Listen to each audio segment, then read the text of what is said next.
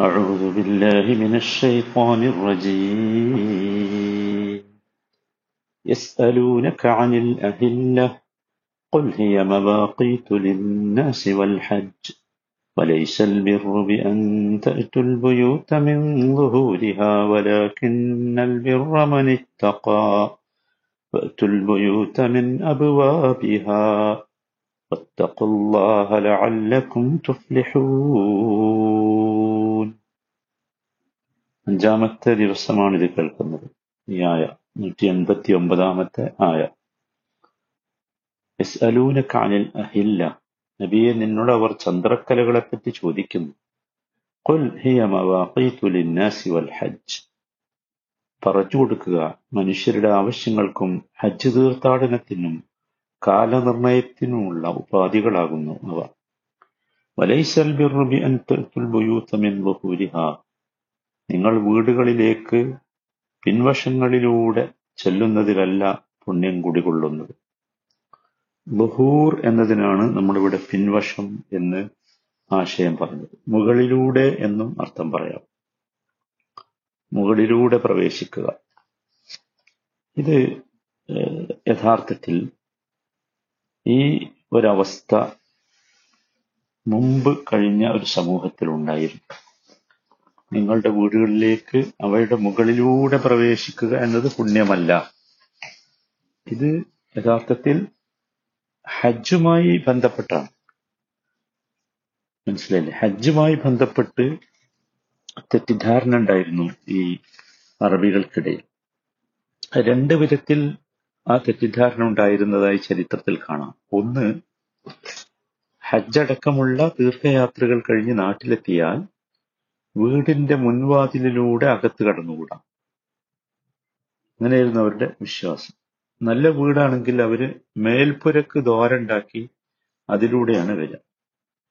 തമ്പുകളാണെങ്കിൽ അതിന്റെ പിൻഭാഗത്ത് കൂടെ തമ്പിന്റെ മുകൾ ഭാഗം ഒഴിവാക്കിയിട്ട് പിൻഭാഗത്ത് കൂടെ പെടും. ഇതാണ് തക്കവ. ഇതാണ് പുണ്യം എന്നാണ് അവർ വിചാരിച്ചിരുന്നത്. ഇത് ഒരുപാട് ചരിത്ര സംഭവങ്ങൾ ഇപ്രകാരം കാണാം. അബുദാബുദൊക്കെ ഉദ്ധരിക്കുന്ന ഹദീസുകളിൽ ഈ സംഭവമുണ്ട്. അൻസാരികൾ പോലും യാത്ര കഴിഞ്ഞ് നാട്ടിൽ തിരിച്ചെത്തിയാൽ മുൻവാതിലിലൂടെ വീടുകളിൽ കറക്കാറുണ്ടായിരുന്നില്ല. രണ്ടാമത്തേത് ജാഹിലിയ കാലത്ത് ഹജ്ജിനോ ഉംറക്കോ ഇഹ്റാം ചെയ്യുന്ന ആളുകൾ പിന്നെ ഇഹ്റാമിൽ നിന്ന് മുക്തരാകുന്നത് വരെ വീടുകളിലോ മറ്റു കെട്ടിടങ്ങളിലോ അതല്ലെങ്കിൽ ഇനി ചുറ്റുമതിലുള്ള തോട്ടങ്ങളിലോ അവയുടെ ഗേറ്റുകളിലൂടെ കടക്കുമായിരുന്നു. അതൊരു മോശം നടപടിയായിട്ടാണ് അവർ കരുതിയിരുന്നത്. അപ്പോ വീടുകൾ എന്തുകൊണ്ടാ വെച്ചാൽ അതിന് സഖഫുണ്ടല്ലോ മേൽപ്പുരണ്ട്. മനസ്സിലായി? അങ്ങനെ അപ്പൊ എന്താ ചെയ്യാന്ന് വെച്ചാൽ ജീ വീടിന്റെ മുകളിൽ ദ്വാരം ഉണ്ടാക്കി അതിലൂടെ കെട്ടിടത്തിന്റെ അകത്തേക്ക് ചുറ്റുമതിലൊക്കെ ഉണ്ടെങ്കിൽ അത് ചാടിക്കയറാണ് ചെയ്യുക തമ്പുകളിൽ നേരത്തെ നമ്മൾ പറഞ്ഞല്ലോ ഈ പിൻവശത്തിലൂടെയാണ് തമ്പിലേക്ക് കടന്നിരുന്നത് അറബികളുടെ ചരിത്രത്തിൽ അതിമനോഹരമായ ഒരു സംഭവം കാണാം. അറബികൾ അറബി ഗോത്രങ്ങൾ മൂന്ന് വിഭാഗമായി വേർതിരിക്കപ്പെട്ടിരുന്നു. അതിൽ ഹംസ് എന്ന് പറഞ്ഞൊരു വിഭാഗമുണ്ട്. ഹംസ് പറഞ്ഞിരുന്നത് അവർ അള്ളാഹുവിന്റെ അഹലുകളാണെന്ന് അഹ്ലുല്ലാ എന്ന് അവർ പറഞ്ഞു. ഞങ്ങൾ അള്ളാഹിന്റെ അഹലുകാരാണ്. അതിൽ ഹുംസിൽ പ്രധാനമായും ഏഹ്, ഖുറൈശികളാണ്. ഖുറൈശികൾ കിനാന സഖീഫ് ഖസാൻ ഇങ്ങനെയുള്ള ഹുസാ ഇവരൊക്കെയായിരുന്നു ഈ ഹുംസ്. അവരല്ലാത്തവരൊക്കെയാണ് ഇത് ചെയ്തിരുന്നത്. അവർ പിന്നെ അവർ പറഞ്ഞത് ഞങ്ങൾ അള്ളാന്റെ ആൾക്കാരാണ് ഞങ്ങൾക്ക് ഇതൊന്നും ആവശ്യമില്ല എന്നായിരുന്നു അവരുടെ രീതി. അവർക്ക് ഇതല്ല ഒരുപാട് ആചാരങ്ങൾ ഉണ്ടായിരുന്നു ഒരുപാട് ആചാരങ്ങൾ. അവർ ഹജ്ജിലേക്ക് പ്രവേശിച്ചാൽ അവർ മാംസം കഴിക്കുമായിരുന്നില്ല. അവർ എഹ്റാമിൽ നിന്ന് ഒഴിവാകുന്നത് വരെ അവർ ഈ എണ്ണ കൂട്ടുമായിരുന്നില്ല. പുതിയ വസ്ത്രമല്ലാതെ ധരിക്കുമായിരുന്നില്ല. ഇങ്ങനെയുള്ള ഒരു ഒരു അവസ്ഥ ആയിരുന്നു. അതിനൊരു കാരണം പറഞ്ഞത് ഞങ്ങൾ അഹ്ലുള്ളയാണ് മനസ്സിലായത് ഇത് അവരുടെ ഒരു രീതിയായിരുന്നു. പിന്നെ രണ്ടാമത്തെ വിഭാഗം ഹുല്ലത്തായിരുന്നു ഹുല്ലത്ത് എന്ന് പറഞ്ഞാൽ തെമീബിൻ മുറിന്റെ സന്താനങ്ങളായിരുന്നു മാസിന് ബബ്ബ ഹുമൈസ് ലാഇന ഇങ്ങനെ ഒരുപാട് ഗോത്രങ്ങളുണ്ട്. ഇതായിരുന്നു രണ്ടാമത്തെ വിഭാഗം. ഇവർ പിന്നെ ഇഹ്റാമിലേക്ക് പ്രവേശിച്ചാൽ ഇവർക്ക് പണ്ടേ ഇസ്ലാമിക ഹജ്ജ് വരുന്നതിന് മുമ്പ് തന്നെ അവർക്ക് വേട്ടയാടൽ നിഷിദ്ധമായിരുന്നു. എഹ്റാമിലല്ലാത്ത സമയത്ത് അവർക്ക് വേട്ടയാടാം. അത് അവരുടെ ഒരു രീതിയായിരുന്നു. ഇങ്ങനെ ഓരോരുത്തർക്ക് ഓരോ ഓരോ രീതികളും സ്വഭാവങ്ങളും ഉണ്ടായിരുന്നു എന്നർത്ഥം. മനസ്സിലായില്ലേ? മൂന്നാമത്തെ ഇവരാണ് മറ്റേ ഈ വീടുകളുടെ പിന്നിലൂടെ അല്ലെങ്കിൽ മുകളിലൂടെ പ്രവേശിച്ചിരുന്ന ഒരു വിഭാഗം. നേരത്തെ പറഞ്ഞ ഹംസുകളല്ലാത്തവരൊക്കെ അങ്ങനെയായിരുന്നു എന്ന് ഞാൻ പറഞ്ഞല്ലോ മറ്റൊരു വിഭാഗം ഇവരായിരുന്നു. ഇവർ ഇവരെ പ്രത്യേകത ഹെല്ലത്ത് എന്നാണ് അവരുടെ പേരെന്ന്. ഇവരുടെ പ്രത്യേകത ഇവർക്ക് ഡ്രസ് ഇല്ലെങ്കിൽ അവർ എന്താണ് നഗ്നരായിട്ടായിരുന്നു ഇവർ തവാഫ് ചെയ്തിരുന്നത്. നമ്മൾ കേട്ടിട്ടുണ്ട് നഗ്നരായി തവാഫ് ചെയ്തിരുന്ന ഒരു വിഭാഗമാണ്. അത് ഇവരായിരുന്നു. എങ്ങനെയാണ് ഇവർ നഗ്നരായി തവാഫ് ചെയ്യാന്ന് വെച്ചാൽ ആദ്യം പറഞ്ഞ ഹംസ് ഉണ്ടല്ലോ. അവർ ഞാൻ നേരത്തെ പറഞ്ഞല്ലോ പുതുവസ്ത്രത്തിലെ അവരെന്ത് ചെയ്യുള്ളൂ ഇവാദത്തുകൾ ഇബാദത്തുകൾ ചെയ്യുകയുള്ളൂ തവാഫൊക്കെ ചെയ്യുള്ളൂ ഹജ്ജ് ചെയ്യുള്ളായിരുന്നു എന്നിട്ട് അവർ പുതുവസ്ത്രം ഇവർക്ക് കൊടുക്കണം. ആ പുതുവസ്ത്രം ഇവർക്ക് കിട്ടിയിട്ടില്ലെങ്കിൽ ഇവർ നഗ്നരായിട്ടായിരിക്കും തവാഫ് ചെയ്യുക അതാണ് ഇവരുടെ ഒരു രീതി എന്ന് പറയുന്നത്. മനസ്സിലായില്ലേ? പിന്നെ മൂന്നാമത്തേത് പൽസാണ് പൽസ് എന്ന് പറഞ്ഞാൽ ഇത് രണ്ടുമല്ലാത്ത മുഴുവൻ അറബ് സമൂഹവും. പ്രത്യേകിച്ച് യമനികൾ ഹദർമൗത്തിലുള്ളവർ ഇവരൊക്കെ ഈ പൽസിൽ പൽസിൽപ്പെട്ടതാണ്. മനസ്സിലായില്ലേ? അവർക്കും പ്രത്യേകമായ ചില പിന്നെ ആയതത്തുകൾ ഉണ്ടായിരുന്നു ചില രീതികൾ ഉണ്ടായിരുന്നു അവരും നേരത്തെ പറഞ്ഞതുപോലെ ഈ പിന്നെ വീടിന്റെ പിൻവാതിലൂടെ അല്ലെങ്കിൽ മുകളിലൂടെ പ്രവേശിക്കുന്നവരായിരുന്നു. ഇവർ ഇവരുടെ വേറൊരു പ്രത്യേകത എന്ന് പറയുന്നത് ഇവർ പെൺകുട്ടികളെ കുളിച്ചു മൂടുമായിരുന്നില്ല ഈ തൽസുകൾ മനസ്സിലായില്ലേ? അപ്പൊ ഇതൊക്കെ ഇങ്ങനെയുള്ള ഒരുപാട് ആചാരങ്ങൾ യഥാർത്ഥത്തിൽ ആ സമൂഹത്തിൽ ഉണ്ടായിരുന്നു. അതുകൊണ്ടാണ് ഈ ആചാരങ്ങളെ കുറിച്ച് ഉള്ള ഒരു പിന്നെ വിശദീകരണം എന്ന നിലക്കാണ് യഥാർത്ഥത്തിൽ ഈ പറഞ്ഞ വാചകം.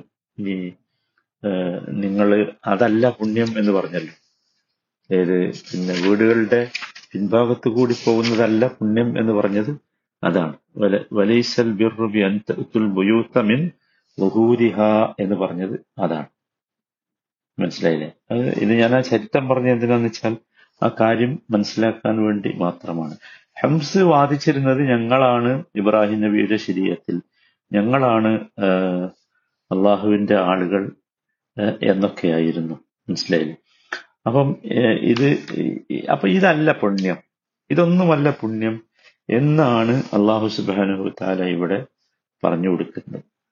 അങ്ങനെ നിങ്ങൾ വിചാരിക്കണ്ട എന്ന്. അപ്പം ഇതിൽ സത്യത്തിൽ മുസ്ലിങ്ങൾക്ക് ഈ വിഷയത്തിൽ ഏഹ്, നബി സല്ലല്ലാഹു അലൈഹി വസല്ലമയുടെ കൂടെ ഇസ്ലാമിലേക്ക് വന്ന ആളുകൾക്ക് ഈ വിഷയത്തിലുള്ള സംശയമാണ് യഥാർത്ഥത്തിൽ ഇവിടെ വിശദീകരിക്കുന്നത് അപ്പം അടിസ്ഥാനരഹിതമായ അല്ലെങ്കിൽ വിവേചനം ഉണ്ടല്ലോ ഇതിൽ കണ്ടല്ലോ നമ്മൾ. മൂന്ന് ഈ വിഭാഗത്തിൽ ഹെംസിന് മാത്രം ഒരു പ്രത്യേകത. അപ്പൊ ഈ വിവേചനപരമായ ഈ അനാചാരം ശരിയല്ല എന്നാണ് അള്ളാഹു ഇവിടെ വിശദീകരിക്കുന്നത്. ഹജ്ജിന് പുറപ്പെടുന്നവർ പിന്നെ അവരുടെ അങ്ങനെയായിരുന്നു. പാപഭാരവുമായാണ് വീട്ടിൽ നിന്ന് മുൻവാതിലിലൂടെ പുറപ്പെടുന്നത്. പിന്നെ എഹ്റാമിന് ശേഷം ഹജ്ജിന് മുമ്പും ഹജ്ജ് കഴിഞ്ഞ് തിരിച്ചു വരുമ്പോഴും അതേ വാതിലിലൂടെ ക- വീട്ടിലേക്ക് കടന്നുകൂടാ.